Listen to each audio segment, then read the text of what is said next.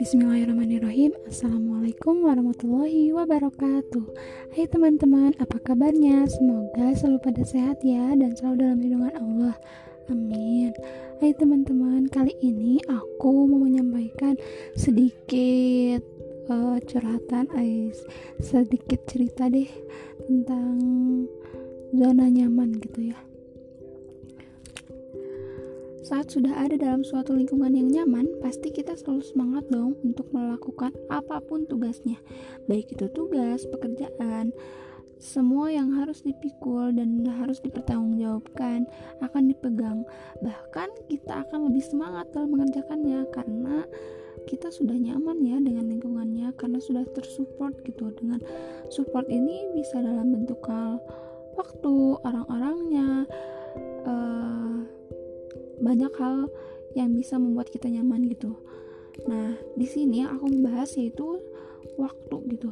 Karena waktu itu bagi seseorang segalanya ada banyak hal yang bisa membuat kita terpaku menjadi terus mengenang sesuatu hal yang mungkin baik, mungkin bisa kita pelajari, bahkan menjadi pengalaman buat orang lain. Nah, waktu juga memberikan pelajaran untuk kita bisa berjalan di waktu yang akan datang. Ada kalanya seseorang merasa ujian yang dia hadapi terasa berat sampai tak ada kata yang dapat menggambarkan dan cerita apa yang ingin disampaikan pada seseorang yang terdekat. Pernah ngerasain dong ya, ada saat-saat di mana kita uh, sedang diuji gitu ya tapi mau cerita juga bingung. Tapi kalau nggak diceritain juga bingung. Uh, maksudnya ya jadi unek-unek gitu ya jadi di hati ngeganjel juga gitu. Nah yang mana satu-satunya jalan untuk mencurahkannya? Ya dengan berdoa karena tatkala ujian yang diberikan pada setiap manusia itu bersumbernya dari Allah kan secara kita juga harus menghadapi ujian ini ya berarti kuncinya ada di Allah juga gitu. Nah buat teman-teman nih ya yang mm, mungkin bisa jadi belum dekat gitu maksudnya belum dekat dalam arti ya teman ada sih ya aku juga temen ada gitu. Cuman yang bener-bener kita bisa untuk curhat itu kan jarang gitu ya. Karena ya takutnya saat kita curhat ke seseorang ke teman kita misal gitu. Tapi saat kita nggak lagi dekat sama dia atau misalkan ada sesuatu hal yang terjadi perihal permasalahan nantinya ya kita juga kan nggak tahu apa yang akan dia katakan gitu.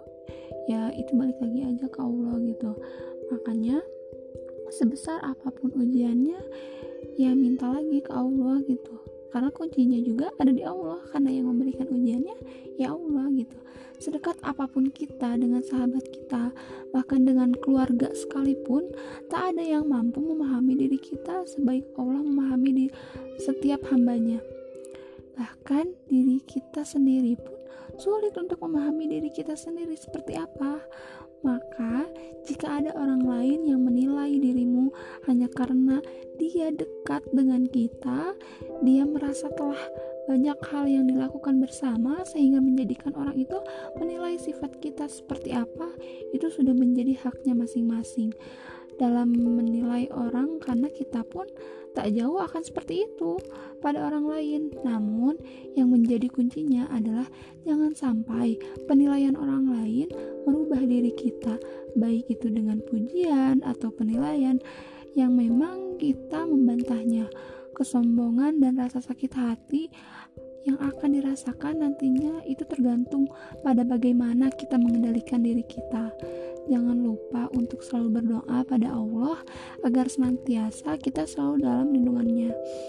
Apa pun yang akan dikatakan, apa pun yang akan dikerjakan, nantinya jangan lupa untuk selalu sangkutkan niat karena Allah lillahi ta'ala. Karena itu kunci terbaik untuk ikhlas menjalankan apa pun. Uh, so, sekian aja gitu ya ceritanya. Semoga bisa diambil hikmahnya atau pelajarannya.